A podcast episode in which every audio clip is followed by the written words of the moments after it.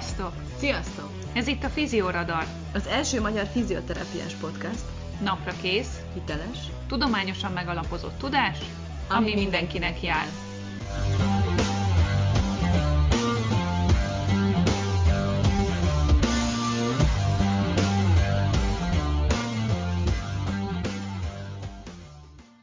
Műsorban elhangzottak nem minősülnek egészségügyi tanácsadásnak, sem egészségügyi oktatásnak vagy képzésnek, és nem helyettesítik azt. Minden információ tájékoztató jellegű és a figyelem felkeltését szolgálja.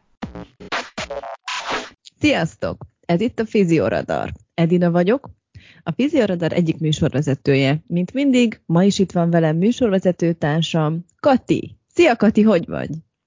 Szia Edina, köszöntöm a hallgatókat, jól vagyok. Közel egy év után sem sikerült poénosabbá és spontánabbá válnunk, pedig mindig megpróbáltuk, de ez valahogy nem megy. No, ez, ez azért van szerintem, Edina, mert minden téma, amivel foglalkozunk, az, az elég komoly. Én azt gondolom, hogy ez a mai témával sem lesz másképp. Mai témánkat ugyanis a jelenleg is hatályban lévő nemzetközi irányelvek mentén festjük fel, ami egy sokakat érintő probléma, talán nem is lehet elsőre felfogni, hogy mennyire az, ez a téma pedig nem más, mint a krónikus derékfájdalom. Erről a témáról szerintem mondhatjuk azt, hogy ahány ember annyi vélemény, ezért is jó az, ha van szakirodalom, méghozzá az egyik legmagasabb szintű szakirodalom, amihez visszanyúlhatunk, mert ez új megvilágításba helyezhet néhány dolgot. A mai adást négy fő részre osztottuk fel. Az első egy kis epidemiológiai áttekintés, mert nem lehet eléggé hangsúlyozni a téma fontosságát. A második a prevenció és a rizikobecslés, melyek új szint hoztak az irányelvek elemeiben. Így a mi praxisunkra is hatást kell, hogy gyakoroljanak. A harmadik a jelenleg ajánlott terápiák és azok támogató evidenciák erősségeinek, ellentéteinek felvillantása, a negyedik pedig azon lépések összefoglalása, amiket a klinikai gyakorlatba igenis javasolt beépíteni. Ha esetleg néztétek már a legújabb adatokat, akkor már tudjátok, vagy ha nem, akkor most elmondjuk, hogy a nemzetközi kutatások szerint a deréktáji fájdalom 568 millió embert érint világszerte most. Tehát ez a pont prevalenciája ennek a problémának. Tehát ebben a pillanatban ennyi embernek fáj a dereka. Egy 2006-os 10 ezer fős magyar felmérésből például tudjuk azt is, hogy a megkérdezettek több mint 40%-ának volt derékfájdalma, és közülük 60%-nak volt ez visszatérő. A legfrissebb hazai adatok szerint pedig Magyarországon a lakosság 20%-a él krónikus derékfájdalommal. Hogy mennyire aktuális ez a téma, az is mutatja, hogy 2021-et a Nemzetközi Fájdalom Kutatási Társaság a derékfájdalomról szóló globális évnek kiáltotta ki. Szerintem már tudjátok, hogy mi szeretünk mindent definiálni, hogyha beszélünk valamiről, akkor tudjuk, hogy ugyanarról beszélünk. Úgyhogy itt az elején már szeretnénk tisztázni, hogy mi is a krónikus fájdalomnak a definíciója. Ez pedig a panaszok fennállásának ideje alapján definíció szerint a nem tumoros fájdalmak esetén krónikusnak nevezzük a legalább három hónapja fennálló vagy visszatérő fájdalmat. Lokalizáció szerint pedig a deréktári fájdalomnak az alsó bordavonaltól a farpofákig terjedő területen megjelenő, esetenként az egyik vagy mindkét lábba sugárzó fájdalmat tekintjük. De ami viszont még fontosabb, hogy a krónikus fájdalom ezeken már jócskán túlmutató, önálló korkép. Erre már a Nemzetközi Fájdalomkutatási Társaság, az IASP legújabb definíciója is kitér. Tehát a krónikus fájdalom az idegrendszer neuroplasztikus elváltozásaival jár, és a kialakulásában, valamint a fenntartásában is biológiai, pszichés és szociális tényezők egyaránt szerepet játszanak. Az elmúlt 40 év kutatásai egyre mélyebben feltárják a fájdalom témakörét, és olyan területekről beszélhetünk már, mint a fájdalommal kapcsolatban, mint neurológiai, immunológiai, vaszkuláris, hormonális, szociális, társadalmi és filozófiai területek. Tehát ezekről mind-mind beszélnünk kell, amikor a fájdalomról beszélünk. A mai adásunk alapját az az orvosi heti labban megjelenő magyar közlemény adja, ami hét külföldi irányelven keresztül mutatja be ezt a témát. Ez a cikk annyiban kicsit részlehajró a fizioradar szempontjából, hogy az egyik szerzője Kati. Igen, de két kiváló szakemberrel egyetemben, dr. Ádám Szilviával és dr. Major Jánossal együtt publikáltuk ezt a, a cikket, amit elfogadott az orvosi heti lap, úgyhogy uh, lehet, hogy a podcast megjelenésekor már a cikk is megjelent, erről mindenképpen jelezni fogunk nektek. Úgyhogy én ezúton is szeretném megköszönni nekik a segítségüket, és nagyon örülök, hogy a témavezetőimnek hívhatom őket. Ami miatt fontos ez az összehasonlító közlemény, ami miatt fontosnak tartottuk ezt megírni, az az, hogy Magyarországon jelenleg nincs olyan irányelv, ami a krónikus derékfájdalommal foglalkozna. Pedig számtalan invazív és non-invazív terápia ellenére a derékfájdalom 1990 óta vezető helyen áll, és folyamatosan növekvő tendenciát mutat az életviteli korlátozottsággal járó betegségek listáján. Azt, hogy a 2021-es évet a derékfájdalomról szóló globális évnek nyilvánította a Nemzetközi Fájdalomkutatási Társaság munkacsoportja, az a célja, hogy felhívja a figyelmet a derékfájdalom okozta egyre növekvő globális teherre, és széles körben megismertesse mind a páciensekkel, mind pedig a szakemberekkel az evidenciákon alapuló prevenciós, megelőzési és kezelési lehetőségeket. A probléma nagyságára tekintettel elengedhetetlen a hatékony megelőzés, és természetesen a kezelés is. Így a bizonyítékokon alapuló szakmai irányelvek folyamatos követése azon egészségügyi szakemberek részéről, tehát a részünkről, gyógytornászok részéről is nagyon fontos, akik az érintett betegpopulációt kezelik. Tehát tudnunk kell arról, hogy mik a legfrissebb kutatások, mik a legfrissebb eredmények, és hogy mi az, amit valóban ajánlanak, és mi az, amit kevésbé. A jelenleg rendelkezésre álló evidenciák és a klinikai gyakorlat között sokszor nagyon széles a szakadék. Valószínűleg pont ezért, mert azokhoz, akik a felhasználók, és azok, akiknek a szolgáltatást kell nyújtaniuk, nem jutnak el ezek az információk, vagy nem időben jutnak el ezek az információk. A megújuló szakmai ajánlások ismerete és alkalmazása azonban elősegítheti a bizonyítékokon alapuló orvoslás és a fizioterápia megvalósulását, tehát hogy valóban az evidenciák alapján kezeljünk pácienseket, így foglalkozzunk velük, így segítsük őket a felépülésbe, és hát nem utolsó sorban az egészségügyi terheket is ugyanígy tudjuk csökkenteni. Úgyhogy kicsit menjünk is mélyebben bele, hogy a krónikus derékfájdalommal kapcsolatosan a külföldi irányelveket hogyan tekintettétek át, Kati, és milyen rendszer szerint végeztétek az összehasonlítást? Mit érdemes tudni erről a dióhéjban, illetve arról, hogy hogy választottátok be az irányelveket a tanulmányba? Igen, köszönöm Edina a kérdést, mert ez egy nagyon sarkalatos pontja volt az áttekintő vizsgálatunknak. Mi az EGRI 2-es vizsgálati, minőségvizsgálati folyamaton átesett irányelveket választottuk ki. Erről az EGRI 2-ről azt kell tudni, hogy hat fő csoportban, hat fő témakörben vizsgálja és méri az irányelvnek a minőségét. Olyan témákra gondoljatok, mint hogy megfelelően és specifikusan meglete határozva az irányelvnek a célkitűzése, és az, hogy kiket érint ez az irányelv, vagy az irányelv kifejlesztésében minden szakmacsoport képviseltette magát, és hogy amúgy a pácienseket is bevonták-e az irányelvnek a készítésében, mert ez a 2021-ben egy sarkalatos pontja az irányelv készítésnek, és egyre több irányelv bővíti ki ezt a szkópot úgymond a páciensekkel, tekintve, hogy őróluk van szó. Az EGRI azt is megnézi, hogy mennyire határozott volt a szisztematikus áttekintés, tehát mennyire volt alapos az evidenciáknak az áttekintése, és mennyire volt ez megszervezett és lekövethető, valamint azt is megnézi, hogy mennyire tisztán és érthetően fogalmazták meg az ajánlásokat és az opciókat, és hogy minden témára, minden területre kiterjedtek ezek az ajánlások. Azt is megnézi, hogy mennyire alkalmazhatóak ezek az ajánlások. És nem utolsó sorban azt is nézik, mert ez egy nagyon fontos dolog, hogy az irányelvet készítő szakemberek mennyire függetlenek, mondjuk bizonyos cégektől, vagy bizonyos terápiáktól, vagy bizonyos műtéti technikáktól, tehát az, hogy mennyire részrehajló, vagy nem részrehajló az irányelv kidolgozásában résztvevő szakember. Tehát akkor ez a rendszer már eleve megadja, hogy melyek azok a magas minőségű szakmai irányelvek, amelyek követendőbbek a minőségük miatt. Ez alapján mely irányelveket választottátok be? Igen, Edina, az abszolút így van. Ugye az EGRI maga ajánlom, nem ajánlom, alacsony, közepes, magas minőségű, tehát pont így osztja be az irányelveket.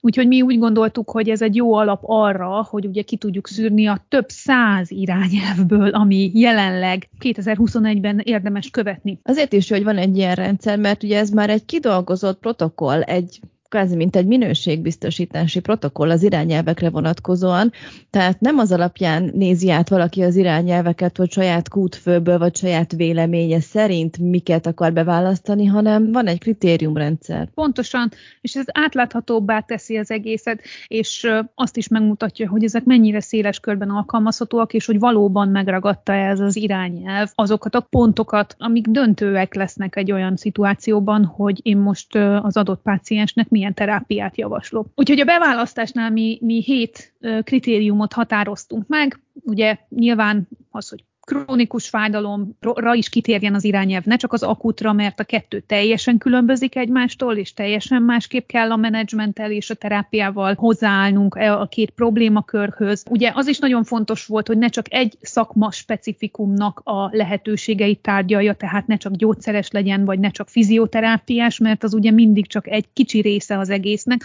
hanem mi olyanokat kerestünk, amik teljesen lefedik a palettát, és ami nagyon fontos az az, hogy 2017 után publikált irányelveket választottunk csak be, mivel az is egy fontos szempont, hogy az, az adott irányelv frissítésre kerül-e, vagy hatályban van-e még, mert van egy ilyen kulcs három év, amíg egy adott irányelv hatályban van az első megjelenésétől számítva, és vagy minden harmadik évben felül kell vizsgálni ezeket az irányelveket, és akkor vagy módosítanak rajta, vagy nem, de ez megköveteli a szakemberektől azt, hogy három évente igenis merüljenek el a szakirodalomban, és nézzék meg, hogy van-e indok arra, és ha igen, akkor hol, hogy változtassunk az eddigi ajánlásainkon. És igazából az a meglátásom, ahogy végignéztük a szakirodalmat, hogy igenis szükség van arra, főleg a mai felgyorsult világban, hogy három évente átnézzük az irányelveket, mert nagyon sok új kutatás jelenik meg, és ezeknek fényében igenis terápiák kikerülnek az ajánlásokból. Úgyhogy végül is hét irányelvet hasonlítottunk össze Edina, egy angolt, egy belgát, egy németet, egy skótot, egy kanadait és két amerikait. Most pedig akkor lássuk, hogy ezek alapján ezt a hét irányelvet alapul véve, mit érdemes tudnunk nekünk gyógytornászként ma, 2021-ben a krónikus derékfájdalomról, illetve mi lehet az ideális megközelítése ennek a problémának. Mint tudjuk, a krónikus derékfájdalom jelentős százaléka a nem specifikus kategóriába tartozik, azaz a jelenleg rendelkezésre álló vizsgálati módszerekkel nem azonosítható be igazán a fájdalom állandósulásának hátterében körülírt fizikális eltérés. Az irányelvek mindegyike a biopszichoszociális megközelítést hangsúlyozza mind a diagnosztikában, mind pedig a kezelési lehetőségek kiválasztásában. Komplex gondolkodást igényel, és mindegyik területet egyaránt figyelembe kell venni, mert mindegyik terület egyszerre egy időpillanatban van jelen, és nem az egyik következik a másik szempontból az anamnézis kritikus eleme a súlyos organikus alapbetegségre utaló alarmírozó tünetek, vagyis a piros zászlók, a redflegek azonosítása. Erről már beszéltünk bővebben ugye korábbi podcast adásunkban. Itt a csigolyattörésről, a malignus folyamatokról, a Cauda-Equina szindrómáról, illetve a gerincet érintő infekciókról, fertőzésekről van szó, valamint ugye az axiális spondilartritisekre utaló jelekről. Hogyha ezen ö, alarmírozó tüneteket kizártuk, akkor emellett a magatartási, a pszichológiai és szociális faktorok figyelembevétele mindegyik irányelvben nagyon hangsúlyos.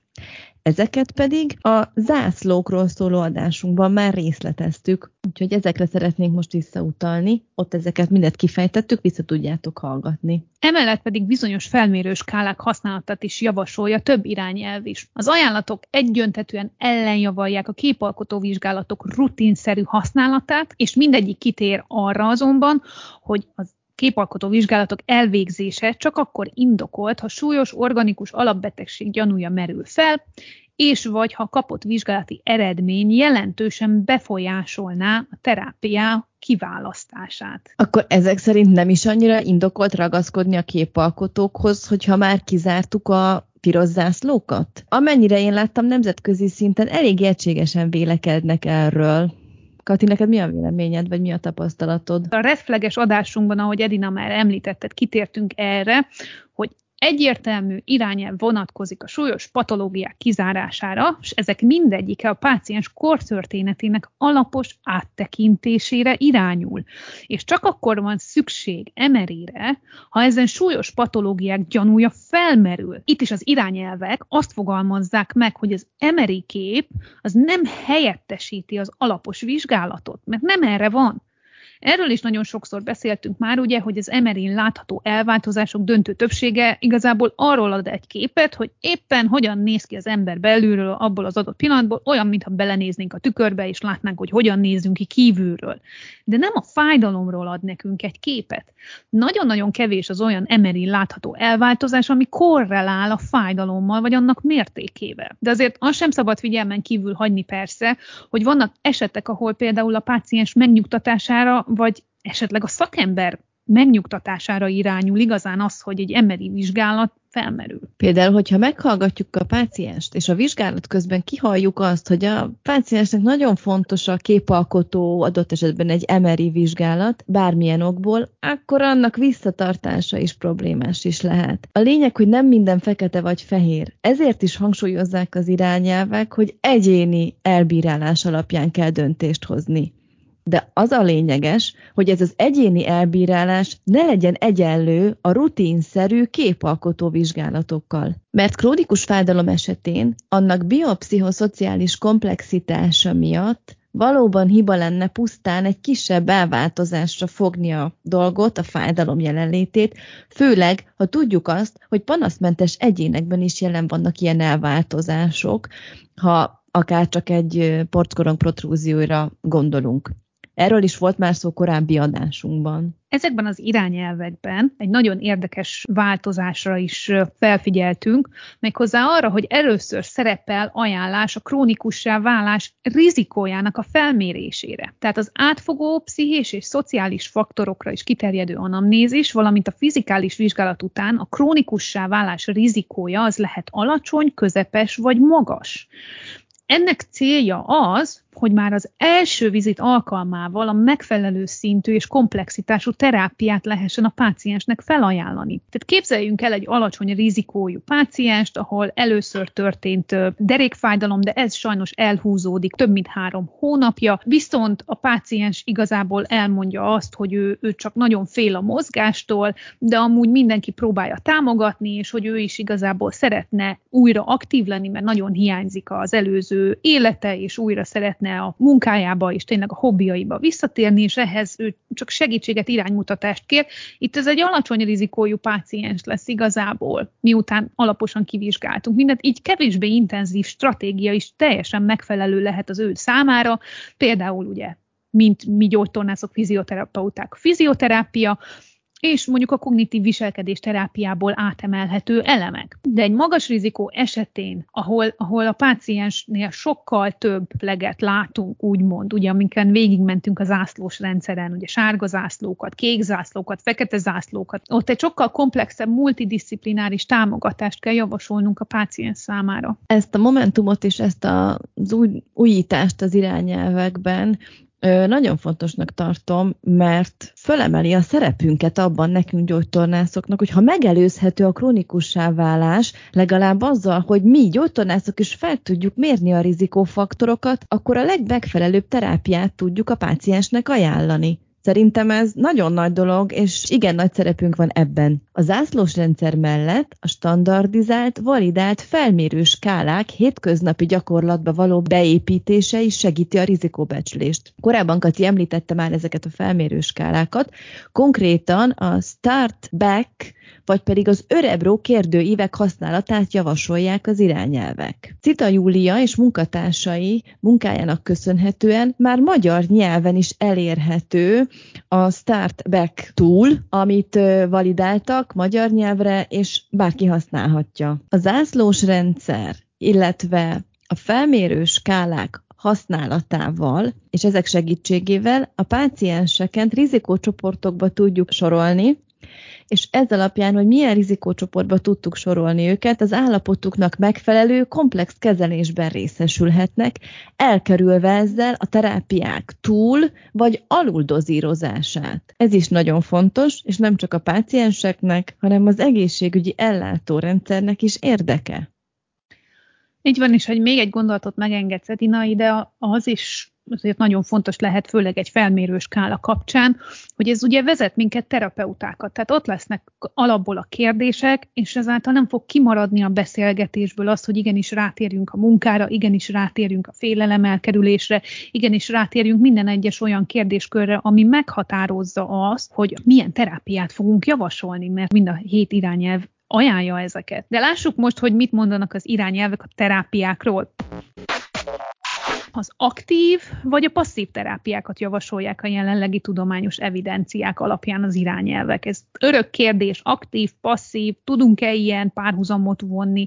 Van-e erre bármilyen ajánlás, Edina? Bizony, hogy van, és erős ajánlások vannak. Mindegyik irányelv a mozgás fokozását és az aktív életvitel fenntartását javasolja a pihenést kerülni javasolt, a munkában maradásra és az önmenedzselésre ösztönzése hangsúlyos az irányelvekben, valamint a széleskörű információ átadás. A rendszeres fizikai aktivitás kiemelten fontos a krónikus fájdalom esetén, így első vonalbeli terápiaként szerepel mindegyik irányelvben. A mozgásterápia során a fizioterapeutáknak a páciens céljaira kell fókuszálniuk, mint sem egy specifikus mozgásmódszer lépéseire, mivel ezek között hatékonyságbéli különbség a nemzetközi evidenciák tükrében nem mutatható ki. Owen és munkatársai egy metaanalízisükben azt találták, hogy a fájdalom csökkentésére a pilates, a stabilizációs gyakorlatok, az aerobik mozgások és az ellenállással szemben végzett mozgások, tréningek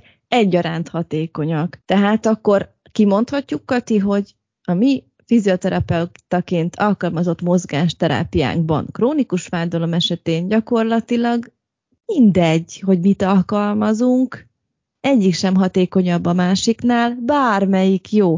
Ha több verzió van, akkor próbálhatjuk, hogy az adott páciensnek mi válik be jobban. Ha valaki imád piláteszezni, akkor azt is alkalmazhatjuk. Teljesen jó az is. Ez teljesen így van, Edina. Az evidenciák afelé mutatnak, és tényleg ezt hangsúlyozzák már az irányelvek is, hogy amikor arról beszélünk, hogy valami páciens központú, az pont ezt jelenti, és pont ezért mondhatjuk azt, hogy a kezelésünknek páciens központúnak kell lennie. Mert ha most összerakjátok ezeket a kis elemeket, és tényleg összerakjuk ezeket az apró információ morzsákat, amik már elhangoztak. Ugye tudjuk azt, hogy a képalkotó vizsgálatokból nem tudunk általánosítani. Mozgás szempontjából, hogy milyen mozgástípus legyen, és mi legyen az a terápia, nem tudunk általánosítani.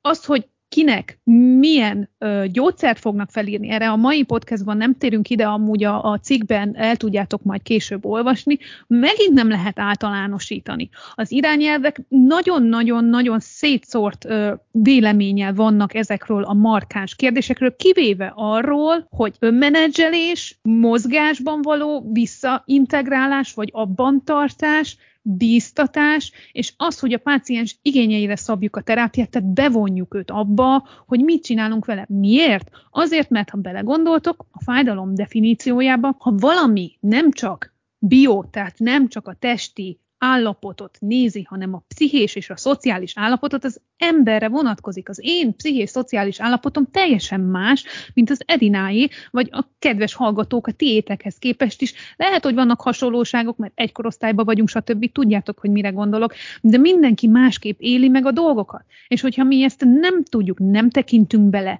nem nézünk bele, akkor a terápiáink hát egyértelmű, hogy nem tudunk olyan eredményességet felmutatni.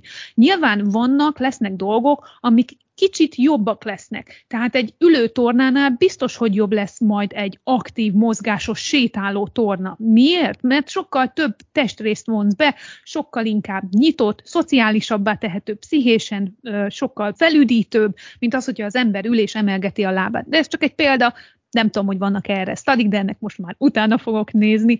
De szerintem értitek az egésznek a logikáját, és ez tényleg annyira tisztán lejön a, a szakirodalmakból, úgyhogy abszolút egyetértek veled, Edina. És ami még fontos, hogy az irányelvek kitérnek arra is, hogy nyilván fontos az, hogy egy terapeuta milyen toolbox rendelkezik. Tehát mi van a tarsolyodban? Ha a te tarsolyodban az van, hogy te tőstabilizációs terápiát tanultál, és nem tanultál piláteszt, akkor nyilvánvalóan nem fogsz tudni piláteszt ajánlani a páciensnek. De ez nem azt jelenti, hogy mindent a tőstabilizációra kell ráhúzni, mert ugye azt is tudjuk, hogy nagyon sok embernél egyáltalán nem az a probléma, hogy gyengék a törzsizmok. Úgyhogy ezek nagyon fontos dolgok, és ezért is emeli ki az irányelv azt, hogy olyan irányba kell elindulni, ami a páciensnek jó, amit a páciens azt mondja, hogy ú, úgy szerettem sétálni, de most annyira nem tudok. Akkor nekem vele együtt afelé kell dolgoznunk, hogy ő képes legyen arra, hogy újra sétálni tudjon, és élvezni tudja azt, amit neki a séta nyújt. Így van, és a krónikus derékfájos páciensnél tehát mindegy, hogy melyik aktív terápiát veszed elő a tarsolyodból, vagy vesszük elő a tarsolyunkból, első vonalbeli kezelésként valamelyik aktív terápiát vegyük elő. Emlékszem sok éve, egy nagyon kedves kolléga adott elő akut derékfájdalomról, és annyira megjegyeztem. Az volt az egyik kulcsüzenet, hogy tartsd aktívan a derékfájós beteget, pácienst. De ne csak az akut fázisban ezek szerint, hanem bármilyen derékfájós páciens tartsunk aktívan, ez a legfontosabb. Krónikus derékfájdalomban azért összetettebb a kép, de ez az elsődleges. Most pedig, Kati, nézzük meg, hogy ezen kívül mire térnek még ki az irányelvek. Igen, ugye itt még az aktív stratégiánál maradva, mert ugye ami most következik az a, a tanácsadás, az információ átadás, és van egy új fogalom, ami hát talán már nem is annyira új, mert már jócskán 15 éves múltra tekint vissza, ha nem is 20-ra. Ezt ugye úgy hívják, hogy fájdalom edukáció, angolul Pain Neuroscience Education, PNE, így találhatjátok meg rövidítve a szakirodalomban.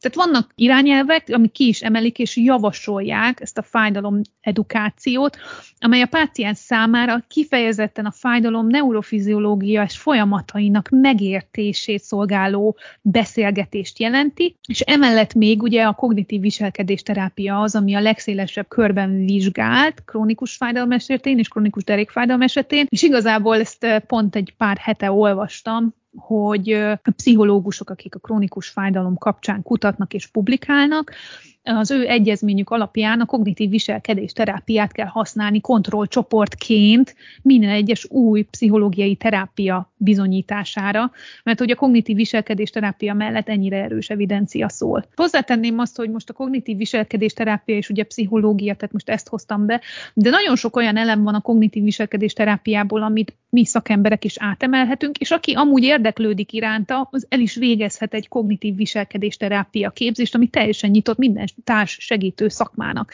Tehát nem csak pszichológusokról van szó. Nyilván az, hogy milyen szinten és milyen közegben alkalmazhatja az ember, ez egy teljesen másik kérdés. Így van. Ha emlékeztek esetleg, akkor a világkongresszus kapcsán is posztoltunk arról, hogy, mert ugye ez volt az egyik témája, az egyik fő témája a világkongresszusnak, hogy pszichológiailag tájékozott gyógytornászok vagyunk-e. Tehát az, amikor kronikus fájdalom esetén pszichológiai területről származó terápiákat emlegetünk, az nem a kompetenciáink átlépését jelenti, hanem egyfajta szélesebb körű tájékozottságot. És ez nagyon fontos kiemelni szerintem. Ez így van, teljesen egyetértek. És ugye a kérdésnek itt volt egy másik része, ugye a passzív terápiákat illetően, itt már nem olyan egységesek az ajánlások, ezt el kell mondanunk, mint ami a mozgásra, vagy ugye az edukációra vonatkozik. Tehát az irányelvekben említett passzív terápiák közül a manuál terápia csak mint a mozgásterápia kiegészítéseként javasolt. Ha mégis önálló terápiaként alkalmaznánk, akkor pedig csak nagyon rövid ideig, tehát egy ilyen 5, maximum 10 alkalomig, és hogyha abban is egy nem javuló tendenciát látunk a páciensnél, akkor akkor ezt abba kell hagyni. Különálló terápiaként egy irányelv javasolta, de ott is ugye hangsúlyos volt, hogy az aktív terápia az első vonalbeli terápia. Tehát van egy evidencia szint különbség. Nem véletlen az, tehát hogyha megint belegondoltok, ugye több hónapja fennálló fájdalomról van szó, hogyha ott ugye nem az aktivitás kerül előtérbe, akkor kvázi a páciens hátrányt szenvedhet annak ö, tükrében, hogy mikor is tud ő visszatérni a normál aktivitásaihoz, és hogy egyáltalán tud-e. Nem mindegy az, hogy mikor indítunk el egy aktív terápiát, hogy előbb próbálkozunk-e passzívval, aztán aktívval. Nagyon nem mindegy. Tehát itt hangsúlyos az, hogyha krónikus fájdalomról van szó, akkor annak aktív megközelítés kell, hogy legyen az első lépése. Szerintem ez egy nagyon fontos kulcsmondat, Kati, és nagyon fontos tényezője ennek az egésznek, fontos üzenete ennek az összefoglalásnak, amit írtatok dolog. De térjünk még rá egy kicsit a passzív terápiákra, mert tudjuk, hogy nagyon sok van. Azt gondolom elég széles körben elterjedt passzív terápiák vannak. Ami fontos, hogy krónikus derékfájdalom esetén ezeket nagyon mérlegelni kell, hogy használjuk-e egyáltalán. Lehet, hogy szélesebb körben használjuk ezeket manapság, mint ahogy az irányelvek javalják. Ugyanis ellenjavaltak a következők, úgy mint a gerinctrakció, a derékövek és talbetétek használata. Az ultrahang kezelés hatékonysága a krónikus derékfájdalomban nem bizonyított. Az irányelvek ellenjavalják egy kivételével, ami pedig egyéni elbíráláshoz köti. Az elektroterápiák közül csak a tenszre vonatkozóan tesznek arra is ellentmondásos ajánlást. A legtöbb irányelv ugyanis nem javasolja. Az elektromos izomstimulációval egybekötött biofeedback használatát kettő irányelv javasolja csak. Az akupunktúra terápiás használatát, ezt mi Magyarországon nem használjuk gyógytornászként, de külföldön nagyon sokszor említik. Négy irányelv enyhén ajánlja csak, a többi megfontolandónak tartja, vagy nem ajánlja. Tehát gyakorlatilag a többi, a manuálterápián kívüli egyéb passzív terápiák nem igazán javasoltak, sőt, kifejezetten ellenjavaltak. Ha mégis úgy döntünk, hogy szeretnénk ez, ebből bármelyiket alkalmazni, azt csak az aktív terápiák után tehetjük, és kizárólag egyéni elbírálás alapján. Nem igazán javasolt egy ellenjavalt terápiát ajánlani a páciensnek. Igen, ezzel teljesen egyetértek, és itt még egy gondolatra hívnám fel a figyelmet, hogy ugye ezért is fontos az EGRI vizsgálat, és ezért is fontos az, hogy ne egy irányelvet vegyünk alapul mindig, mert hogy a kultúrának is hatalmas befolyása van abban, hogy bizonyos terápiákat használ-e valaki, vagy nem használ-e valaki. Itt nyugodtan gondolhatunk csak Magyarországra, hogy mi milyen terápiákat használunk itthon, amiket a világon sehol máshol nem használnak például. Ugyanígy van a skótoknál, Kanadában, Amerikában ugye az akupunktúrának sokkal nagyobb kultúrája vagy múltja van, mint mondjuk az európai, több európai országban. Tehát itt is ugye, ami fontos volt, Edina mondta például a NICE guideline, tehát az angoloké, ami az egyik legnívósabb irányelv, az például egyáltalán nem javasolja már az akupunktúrát. Tehát, hogy ezért jó megnézni az egrivel, hogy mégis mennyire koherens ez az egész, mennyire minőségi, hogyan fogalmaznak, mi alapján mondanak ki egy irányelvet, és ezért jó többet átnézni akkor, amikor mi döntésre akarunk jutni egy adott terápiát, illetően, hogy elindítjuk-e, vagy nem indítjuk el, de azért az magáért beszél, hogyha van, amiben mindenki egyetért, és az is, hogyha valami nagyon kérdés kérdéses és eltérőek a vélemények. Így van, és ezért is fontos időről időre átnézni, vagy mérlegelni azt, hogy az, hogy valamilyen terápia mondjuk megszokott, vagy régóta használjuk, lehet, hogy mára már kiderült, hogy nem annyira az, vagy nem hatékonyabb, mint másik. Pláne, hogyha hatékonyabb egy aktív terápia. Lehet néha nagyobb kihívásokkal teli egy aktív terápia, vagy a páciens biztatása, de ha ugyanannyi időnk van, szakmailag is, és minden szempontból az a megfelelő tényleg gyógytornászként, hogyha azt használjuk, azt ajánljuk, ami bizonyított, amit tudunk, hogy hatékony, nem pedig azt, amit nem is ajánlanak, és csak mondjuk megszokásból alkalmaznánk, vagy mondjuk, ha nem is használ, de nem ártok vele alapul, mert tudjuk, hogy krónikus derékfájdalomban ez, ez nem mindegy, hogy Kati már korábban említette. Tehát az eddig elmondottak alapján láthattuk, hogy teljesen egységesek az ajánlások arra vonatkozóan, hogy akiknél a krónikussá válás rizikója magas, és per vagy az előbb említett terápiák nem vezettek sikerre, azoknál multidisciplináris rehabilitációs programban való részvétel javasolt. Jól látszik az is, hogy a fizioterápiás beavatkozások nem elegendőek a krónikus derékfájdalom kezelésében. Itt számomra megint a valóban és jól megvalósuló munka jelentősége látszik. Ebben a korképben különösen.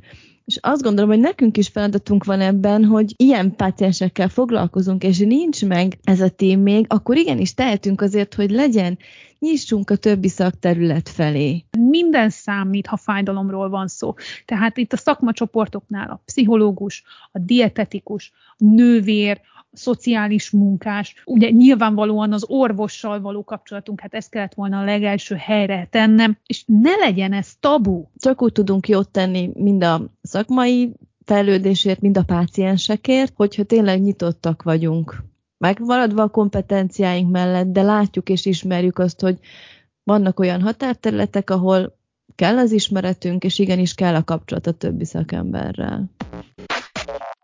Összefoglalásként lássuk akkor még egyszer, hogy mit is jelent ez a gyógytornász mindennapi gyakorlatában. Lin és munkatársai összefoglalták közleményükben a krónikus mozgásszervi fájdalmakra vonatkozó nemzetközi irányelveket, tehát minden krónikus fájdalomra vonatkozót, amit ők találtak, tért, csípő, nyak, vál, és ezekben levő egységesen megjelenő ajánlásokat emelték ki. Ezeket fogjuk most elmondani összefoglalásképpen, mert észre fogjátok venni, hogy nagyon nagy a hasonlóság. Az első az, hogy alapvető a páciens központú ellátás, melynek kiemelt része a páciens páciens egyéni helyzetének figyelembevétele, a megfelelő kommunikáció és a közös döntéshozatal. A második, a súlyos kórállapotok, organikus alapbetegségek, alámtünetek, azaz a red flagek szűrése és kizárása elengedhetetlen. Harmadik, a pszichoszociális faktorok vizsgálata, a zászlós rendszer, és a már korábban említett kérdőívek felmérő skálák segítségével. Negyedik, a radiológiai vizsgálatok ellenjavaltak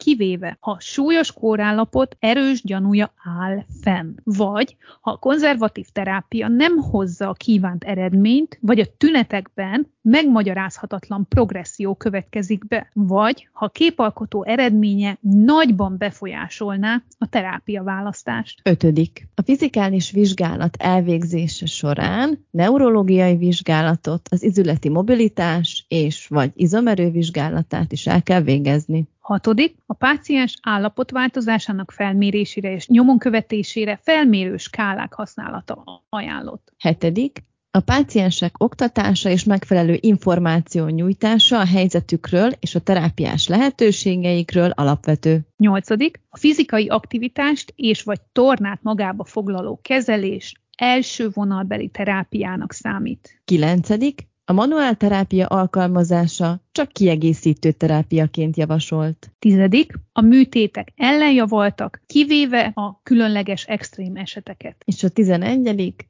a munka folytatása, illetve a munkába való visszatérés javasolt, ennek segítése a célunk. Hát szerintem összefoglaltunk mindent, Edina, amit, amit ebben a témában ma tudni kell, és tényleg nekünk szakemberekként érdemes végig gondolnunk minden nap, amikor egy olyan pácienssel találkozunk.